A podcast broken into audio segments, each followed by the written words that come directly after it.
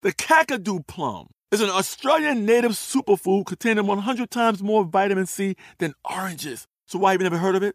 PR. No one's drinking a Kakadu smoothie? I'm JB Smoove, and that was a full episode of my new podcast, Straightforward, inspired by guaranteed straightforward pricing from AT&T Fiber. Get what you want without the complicated. AT&T Fiber, live like a gigillionaire. Available wherever you get your podcast. Limited availability in select areas. Visit AT&T.com slash hypergig for details. A new season of Bridgerton is here. And with it, a new season of Bridgerton, the official podcast. I'm your host, Gabby Collins, and this season, we are bringing fans even deeper into the ton. Watch season three of the Shondaland series on Netflix. Then fall in love all over again by listening to Bridgerton, the official podcast, on the iHeartRadio app, Apple Podcasts, or wherever you get your podcasts. Subscribe to catch a new episode every Thursday. Hey, girlfriends, it's me, Carol Fisher, back with another season of the global number one podcast, The Girlfriends. Last time, we investigated the murder of Gail Katz. This time, we're uncovering the identity of the woman who was buried in Gail's grave for a decade before she disappeared. Join me and the rest of the club as we tell her story. Listen to season two of The Girlfriends, Our Lost Sister on the iHeartRadio app, Apple Podcasts, or wherever you get your podcasts. Welcome to Part Time Genius, a production of iHeartRadio.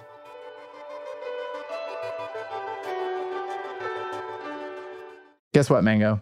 What's that, Will? All right, so I was looking up old video games and video game systems this week, as we've talked about. I know both of our boys are obsessed with video games these days, and Mm-hmm. William is trying to find every game ever made on every system ever made. And they, of course, make these like little computers where you can go back and try these games from pretty much every system. So it is kind of fun to uh, to get into it with him, but. There's one that he's not familiar with. So I don't know if you know this, but before they were making graphing calculators, Texas Instruments used to make a computer for kids. It was actually called the TI 99. So weirdly, I actually know this because I had one. No way. My dad was super into gadgets and early computers, and and so I had one in my room when I was like four, which is which is crazy. That's wild. But you know the weirdest thing about the system is that like the TI definitely had a place for cartridges, but it could also hook up to a cassette player and and it would play games through like tape cassettes essentially. So so like the cassettes would feed data into the computer, which is which is nuts. And I, I actually like thought about this like a, a few years ago and, and and had to look it up because it felt like a dream. Like it didn't Yeah. feel real. But but uh but the the weird thing about my TI ninety nine was I had none of the fun games. Like everything my parents bought for me was educational. So I think like the most fun game I had was chess, which is Oh, it's a little bit of a relief because I thought I was going to tell you everything I knew here, and you're going to be like, "Sorry, I already knew that." But uh, but so there's a TI 99 game that's definitely not educational. It's called Garbage Belly, and it's why I brought the system up in the first place. I I was reading about it in PC Mag, and this is what the back of the Garbage Belly box said. It says. Help Garbage Belly gobble up the ripe garbage in a field of garbage pails, but watch out. If you make him eat raw garbage, he will die. Garbage Belly. I, I feel like I've never heard anyone say the word garbage so much to like sell a product. But isn't it weird that the character dies from raw garbage? Like like he only feasts on the finest garbage, which is cooked garbage. Yeah, I mean, he's got to die from something. Plus, you know, just because his name is Garbage Belly, I don't think we can assume like that he he wouldn't have discerning taste. Like some garbage does have to taste better than other garbage. That is a good point. So was was this game any good? No, it was a terrible game. I mean, you're lucky your parents brought you the uh, the educational games only. But Garbage Belly is just the first of nine ridiculous video games that we're going to talk about today. So blow the dust off that old cartridge, enter the up down up down code, and let's hit start.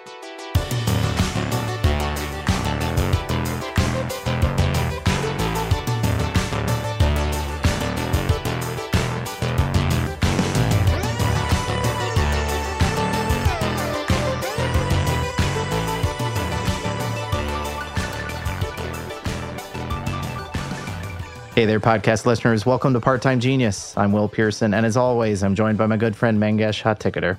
And on the other side of the computer screen, cleaning house in a ferocious game of Pac Man. That's our friend and producer, Lowell. He is actually, guys, he's sharing a screen right now. And I honestly, I wish our listeners could see this because he is tearing through those ghosts just one after another. It's a total it's bloodbath. Crazy. Yeah, it's really impressive. um, it actually reminds me of that scene from 30 Rock, just saying the word Pac-Man, like uh, when someone tells Tracy Morgan that uh, that the guy who created Pac-Man just passed away, and and he says to put out a bowl of cherries and some ghost meat in his honor, which seems like a pretty so uh, funny, pretty fitting tribute there. But unfortunately, Pac-Man is way too mainstream for today's show because we are on the hunt for some deeper, weirder cuts, and to help us find them. We brought along our good pal Gabe. Gabe, thanks for joining us again. Hey, yeah, it's my pleasure. Thanks for uh, inviting me back, guys. Yeah, of course. So I, I, I, am curious. Like I haven't played games in forever, and I think Will is the same. Although both our sons are obsessed. But um, Gabe, you play video games, right? Like, have you spent all your summer playing Animal Crossing like everyone else? no, I, I have not. I'm the one person who hasn't, I guess. But uh, I, I did play a, a, different kind of simulator uh, game this summer. It's called Untitled Goose Game. Have you guys heard of this? I have seen my son play it. Yes, actually. yes, right. It's awesome. It's it's basically a goose simulator, and uh, yeah, you play as a goose wandering around this little English village, and all you can do is honk flap, grab things with your beak, run, you know, typical goose stuff. And uh, so the goal is really to just annoy the townspeople and cause as much mischief as possible. It's it's kind of amazing. And if you've ever wondered what it's like to be a goose, this is probably as close to the real thing as you're ever gonna get. Don't wait. I'm sold. I feel like this is a reason to play video games again. But totally. uh, what I really like about that is like the concept kind of feels like a throwback to the early days of video games when there just weren't as many expectations and you could get away with making a game just about anything. So like you know, my first pick for today is actually a great example of that. It was released for the Atari 2600 back in 1982, and it's called Sneak and Peek. And it was basically hide and seek the video game. So why didn't they just call it hide and seek? Uh, I I know. I mean, sneak and peek sounds like so dirty if I compare it. yeah, but, it does. but uh, I mean, branding is just one of the game's many problems. Uh, you know, it's a two-player game. Uh, one player just has to look away from the screen while the other player hides, and then the player who's hiding doesn't do anything at all while the other person looks for them on the screen they just like stay put and hope time runs out before the other person finds them. It's it's kind of crazy. yeah. wait. So this was a game that required one player to not look at the screen at all and another player to not touch the controller. I mean, are we even sure this qualifies as a video game? Like, what are I you know. doing? it, it's kind of like um, I don't know if Will remembers this, but when we were like trying to brainstorm board games, we came up with this idea for Tag the board game, mm-hmm. where the only thing inside the like the box is a cone for base and may- maybe like a pin that says it. You know, like uh, I feel like this is almost as bad. But you know, the worst part of the game was there there weren't that many hiding spots in the game. Uh, the game's set in a house, but you can only go to three rooms plus the yard. So finding the hider isn't that much of a challenge, and you'd actually be better off just going outside and playing a real game of hide and go seek. Okay, so Sneak and Peek sounds like a pretty weak substitute for the real thing, but my first pick for today offers a gaming experience you'd be hard pressed to find in real life. And in fact, I do not recommend trying. Uh, the game's infamous now. It's called Takeshi's Challenge, and it was only released in Japan back in 1986. The title refers to a real life comedian and actor named uh, Takeshi Kitano. And he was a pretty big star in Japan at the time, from what I understand. Yeah, he's actually uh, um he was a director too, and he directed uh this movie Sonatine and Fireworks. They're really beautiful but like violent films. Oh, awesome. Well, uh, according to legend, the, the video game company behind Space Invaders, they wanted to meet with Takeshi, and so he agreed, and they got together in a bar to see if he'd be willing to make a game with them. And Takeshi wasn't all that interested. He he didn't even like video games, but the company was picking up the tab that night, so he stuck around. And over the course of a few hours, Takeshi drank a ton of rice wine and he gave the designers his stream of consciousness ideas for a video game.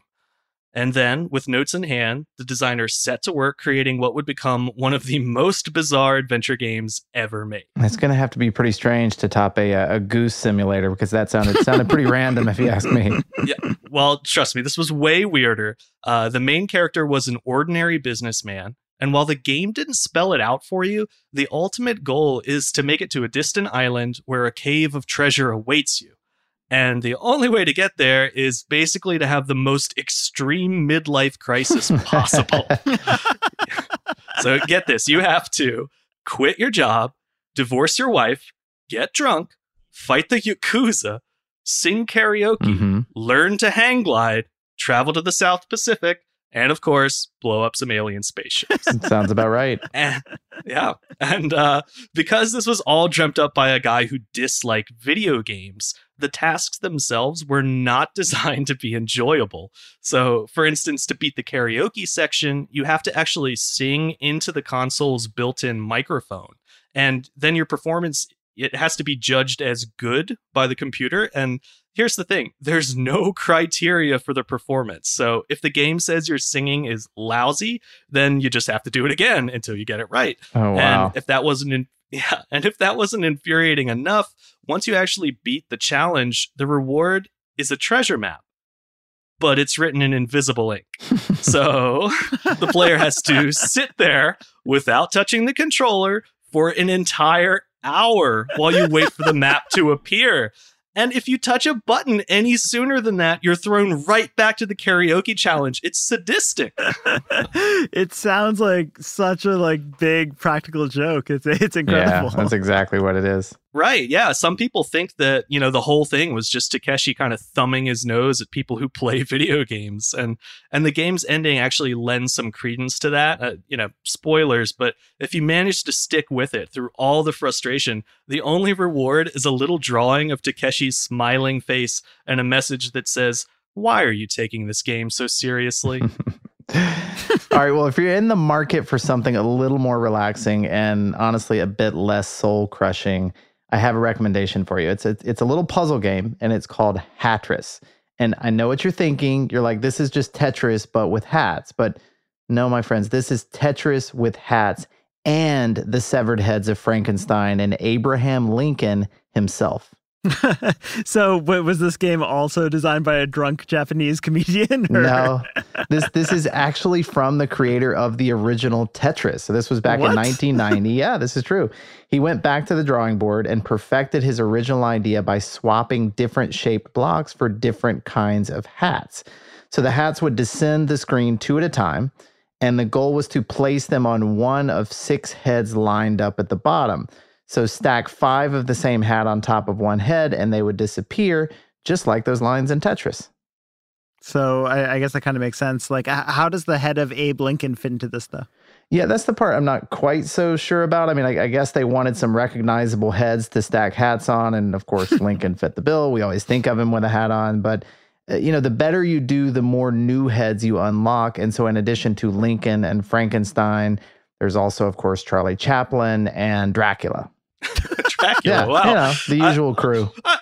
yeah, I, I like that they pick notable hat wearers like Lincoln and Chaplin, mm-hmm. but then they just threw in a couple monsters. you know, makes sense. if there's if there's one thing Dracula's known for, yeah, it's his iconic hat. I mean, the whole concept's a little confusing to me, but what type of hats are we talking about? Like baseball caps, berets? Like, what what is in the mix? Well, there, there's Lincoln's stovepipe, and of course, Chaplin's famous bowler. Hmm which which uh which makes sense. But but you're right. There is a baseball cap along with uh, a cowboy hat. Uh, let's see what else. A top hat and one of those pointy cone hats that like wizards wear. And so it's a pretty good mix. But the game never actually explains where this endless stream of hats is coming from, or of course the severed heads for that matter. Which I guess is why you've got to have a sequel to this. Um, Right. But speaking of sequels, uh, my next pick is kind of a spiritual sequel to that game uh, Gabe talked about forever ago about David and Goliath. Mhm. Uh, it was we talked about it in our Philistines episode, and I've kind of been obsessed with it ever since. It was Bible Adventures, right, Gabe? That's what it's called. oh, that's the one. Yeah. so I, I I was uh, you know fascinated by it. So I looked into other biblical games, and a few years after that came out, the same developers released another Bible-based game called Super 3D Noah's Ark. Wow. And, uh, this one was actually for the Super Nintendo, and it was built using the same game engine as the first-person shooter game uh, Wolfenstein 3D. Wait, you said first person shoot? Like, was this actually a shooting game? Like, does is Noah running around through the ark like gunning down animals or something? Yeah, pretty much. Except obviously they didn't have guns back then, so instead Noah's got this trusty slingshot and uh, an endless supply of fruit. No and way. the game's storyline is that the animals are sick and tired of being cooped up in a crowded boat. I guess it kind of feels like quarantine, Mhm. and uh, and eventually all the animals go rogue. So Noah has to protect his family by launching fruit at the animals until they all get full enough to slip into a food coma. So, I I mean, I think it's safe to say the designers took a few liberties there. Or, I mean, I don't know. Maybe it was just my translation, but I- I don't remember an animal rampage and a shooting spree being part of the original story. You got to read it again, Gabe. You just I think you forgot Yeah, that part. It Yeah. adds some punch. but when I looked it up, uh, it, it feels like the Bible doesn't say anything about what actually went down on the ark. Like Yeah. it covers what happened before and it it covers what happens after the ark's voyage. But you know, maybe this is exactly what happened. Yeah, I mean, you know, you just you never know. But I, I feel like we need to take a quick break so we can all look this up. This game just seems too weird to be true. But we do have four more weird games to talk about, so we'll be right back. A new season of Bridgerton is here. And with it, a new season of Bridgerton, the official podcast. I'm your host, Gabrielle Collins, and this season, we are bringing fans even deeper into the ton. Colin Bridgerton has returned from his travels abroad. Is betrothal written in the stars for the eligible bachelor? Meanwhile, the ton is reverberating with speculation of who holds Lady Whistledown's pen. We're discussing it all. I sit down with Nicola Coughlin, Luke Newton, Shonda Rhimes, and more to offer an exclusive peek behind the scenes of each episode of the new season. Watch season three of the Shondaland series on Netflix. Then, fall in love all over again by listening to Bridgerton, the official podcast, on the iHeartRadio app, Apple Podcasts, or wherever you get your podcasts. Subscribe to catch a new episode every Thursday. Hey, girlfriends, it's me, Carol Fisher. I'm so excited to tell you about the brand new series of The Girlfriends. In season one, we told you about the murder of Gail Katz at the hands of my ex boyfriend Bob. At one point, a woman's torso washed up on Staten Island and was misidentified as Gail. She spent nine years in Gail's grave, and then she just disappeared. It's almost like it's become this moral obligation to find her. And that's what we're going to do find this missing girlfriend and tell her story. With the help of some of your favorite girlfriends from season one, like my producer Anna, Oh my god. my friend Dr. Mindy Shapiro, Hi, it's Dr. Shapiro, and I'd like to speak with the deputy medical examiner. and of course, Gail's sister Elaine Katz. Having no closure, it kills you. Join us as we try to solve a 35 year old cold case. It's not going to be easy, but it's going to be one hell of a ride. What? I can't believe this. Listen to season two of The Girlfriends, Our Lost Sister on the iHeartRadio app, Apple Podcasts, or wherever you get your podcasts. Hi, I'm Michael Rappaport, And I'm Kibi Rappaport. and together we're hosting Rappaport's Reality Podcast. We have a passion for reality TV, and we're inviting you into our living room. We're talking tea, we're dissecting the drama, and we're giving praise to the single greatest form of entertainment on television today. That is right. Reality TV is the greatest form of entertainment on television today. Here are some examples of what you'll hear from us on Rappaport's Reality Podcast. This is where we discuss all things reality TV, all things popular culture. And a little bit of Rappaport's reality, the A reality of bit. us. We're a little figuring bit. out. And if we had been recording these last four or five days, Ooh, it, it would have been, Ooh, would've been the podcast would have taken a, a, a left turn. listen to Rappaport's reality with me, Kibi Rappaport. and me, Michael Rappaport, on the iHeartRadio app, Apple Podcast, or wherever you get your podcast.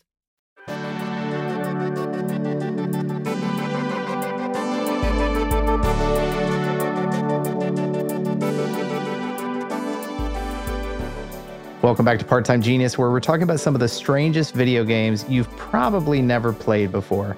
Uh, I think it is your turn next, Gabe. So, what's your second pick? Okay, so if you thought Noah's Ark was a strange idea for a game, then brace yourself for 1994's Rex Ronan, experimental surgeon. Off to a great start, Yeah. right? So, uh, this was a Super Nintendo game as well, and weirdly enough, it was designed as an educational game, or you know, at least in theory, the the game was meant to teach kids about the real world danger of smoking. And to help deliver this message, the developers came up with a pretty out there storyline. Mhm. So here's the pitch A wealthy tobacco salesman is dying, and it's up to you, Rex Ronan, to save his life through the miracle of experimental surgery. So, by shrinking yourself to microscopic size, you're able to enter the salesman's body and blast away his sickness with a high powered laser. Wow, like I love the detail here. So you basically shrink yourself down, and then you what do you do? You like clean out the guy's lungs or something? Yeah, and, and not just his lungs either. Like another level has you blasting fatty deposits in his heart.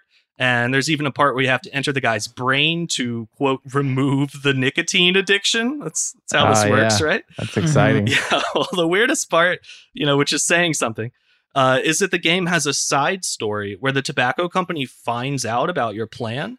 And then, in order to keep the salesman from talking bad about the company, they send a bunch of tiny evil robots into his body to kind of finish him off. So, so not only are you fighting disease, you've also got hordes of tiny robots to contend with. I feel like that's uh that's what experimental surgery is, right? Like it's what Yeah, they teach in so. med school. It's so good. Yeah, that does sound pretty wild, but but I, I feel like it does kind of work. Like I don't think I feel like smoking after that. But um, all right, well, from the exhilarating world of experimental surgery, let's go to my next game. This is the equally riveting Sensible Train Spotting. Uh, that's actually the name, Sensible Train Spotting, and it was released for Amiga computers in 1995, and it delivered exactly what it promised a detailed simulation of what it's like to be a man with a thermos sitting on a bench and marking down the engine numbers of trains that pass him by. Doesn't this sound exciting? Wait, is that that's what train spotting is? Like, I've heard the term before, but I, I honestly never knew what it meant. I'm actually more interested in the fact that there were Amiga computers in 1995. Yeah. But, but I guess you can tackle Gabe's question first. Yeah, I'll, I'll tackle that one first. Then we'll talk about my Tandy from back in the early 90s. But yeah, so train spotting is a real hobby for some people. So what you do is you go to the different stations and you write down the numbers on the trains as they pass by. And so people would create lists of all different engines that operated in a city, and then you try to see them all in person. It was big in the UK during the mid 20th century, and some devoted fans have carried on the tradition ever since then. I mean, it, it reminds me like of those families who used to drive out to airports to see planes take off, Mhm. like back in the the glamorous era of like air flight or air travel. Yeah, and you know, and train spotting is is is still a thing, but sometimes you just can't make it down to the rail yard, you know. So for days like that, there's this game, sensible train spotting, all of the fun of watching trains and marking off numbers from the comfort of your own living room. Yeah, I mean, I don't know what's more surprising to me, really. Like that this is an activity people actually enjoy, or that someone made a video game about it. Like both are kind of baffling to me, honestly. Yeah, I mean, it's not an action packed hobby, and that's true of the game too, but there's still some challenge to it. Like, for example, the longer you play, the faster the trains move and the more there are on the screen. So it does make it tougher to cross off all the numbers on your list before the time runs out. And so, weirdly, the game is actually hyper aware of the fact that train spotting is super dull. And so, if you run out of time before you clear a train spotting card, a message pops up that says, Time's up, sad man. Go back one card. Which, you know, of course, is pretty depressing, but it's somehow less depressing than the message you get for winning. That one just says, Well done, my sad friend. On to the next card. I love that it knows what a sad man you are Yeah, either way. so That- that's sad. really Yeah. it's really what you want from a game. yeah, it's it's kind of like Takeshi's challenge, really. Like it mocks you just for wanting to play it. yeah. Well, it, it is funny because uh, the last game on my list also mocks you for just playing it. And uh, this one was released in 1999 for the Sega Dreamcast. It's about raising a digital pet, and it's called Seaman.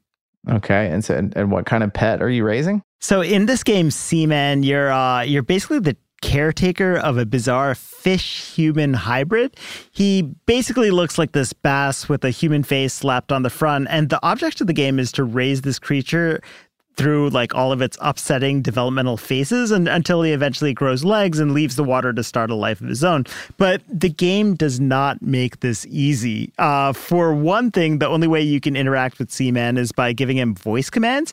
And because the voice detection was pretty spotty, it was hard to get him to do what you want. The other downside to the game is that Seaman is kind of a jerk. Like you're supposed to form a bond with him by talking to him more and more, but most of the time he just insults you. So you're never really rooting for him to make it to adulthood. oh, wow. So, so what we have here is basically a bad parent simulator where you neglectfully look after a fish monster. Does, does that sound about right? That... I mean, it's basically my experience of parenting. Like, yeah, like. say that sounds familiar. Except I forgot to mention that uh, Leonard Nimoy also chimes in sometimes to give advice and cheer you on. That's the best part. Wow, I feel yeah. like actually this is getting better. yeah. Okay, so we've talked about a lot of weird games today. Most most of which probably don't qualify as good games, but the last one I want to talk about fits perfectly in both categories. It is a decidedly weird game, but it's also a good one. It's called Katamari Damacy, which roughly means soul clump in Japanese. Huh. Uh, this game came out in 2004 on the PlayStation 2, and it's one of the most joyously wacky games I've ever seen. Uh, the backstory is that the magnificent king of all cosmos goes on a bender one night, drunk on the beauty of creation, and during his revelry, he accidentally destroys every star in the night sky. Oh man, as you do. yeah. Uh huh. And uh, that's where the player comes in. So, as the son of the king, the prince of all cosmos, it's your job to roll a big sticky ball called a katamari all over the world until enough stuff sticks to it that your dad can then launch the whole thing into space and turn it into a brand new star. So, uh, you know, one by one, you're gradually rebuilding all the constellations using, uh, you know, giant balls of junk. Which, you know, kind of sounds like a sweet concept. Uh, I, I, I, vaguely yeah. remember this game being uh, sort of a phenomena, right? Mm-hmm. But what kind of stuff are you rolling up? Yeah, I mean anything you can, really. Like each level gives you a certain size that you have to, you know, grow your Katamari to before the time runs out. So you start small, you're making a 10 centimeter ball with little stuff like erasers and paper clips. Uh, but the more stuff you roll over, the larger the ball grows. So gradually, you're able to pick up bigger and bigger stuff. You know, books, bowls, furniture, house pets, motorcycles, city buses, like you name it. Uh, in the later stages, you roll a Katamari so big that it starts ripping up buildings and bridges, and then eventually natural phenomena too. Like you're literally ripping clouds and rainbows out of the sky. That's like, amazing. You know, nothing goes to waste. Yeah. I, do, I do like that you repair damaged stars by pretty much wrecking the Earth and then chucking it all into space. yeah, yeah, that's uh, that's about it. And the, and the best part though is it's got an amazing soundtrack. So the whole time you're rolling up the world, there's this super upbeat Japanese pop music playing. Hmm. And uh, yeah, just what you want for that kind of mass destruction. That's- and uh, by the way, Katamari was actually it was published by Namco, which is the same developer behind Pac-Man. You know, another game where you play as a big circle mm-hmm. and gobble up everything in sight. So yeah, I guess they really know their brand. As strange as that all sounds, uh, I, I do think Will should take home today's trophy. One, because Sensible Train Spotting is a game I would never force on anyone, but I would love to have that like framed on my wall. And and two, because he used the word Amiga computers, which which I haven't heard in forever. Yeah, I can agree with that. I mean, really, all of Will's picks were about like mundane things like train spotting and, and stacking hats and garbage eating. It, Yes. Garbage eating. Yeah, very boring. Don't forget the He went all eating. in on boring. Yeah. yeah. Yeah. I can't forget that. Well, it really paid off for you. Well, thank you guys. It is an honor. And thanks as always to our listeners for tuning in. That wraps it up for today's Part Time Genius. From Mango, Gabe, Lowell, and myself, thanks so much for listening. Please stay safe, and we'll be back soon with another episode.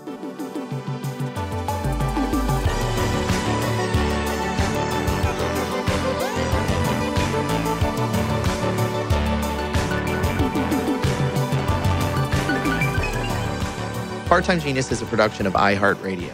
For more podcasts from iHeartRadio, visit the iHeartRadio app, Apple Podcasts, or wherever you listen to your favorite shows.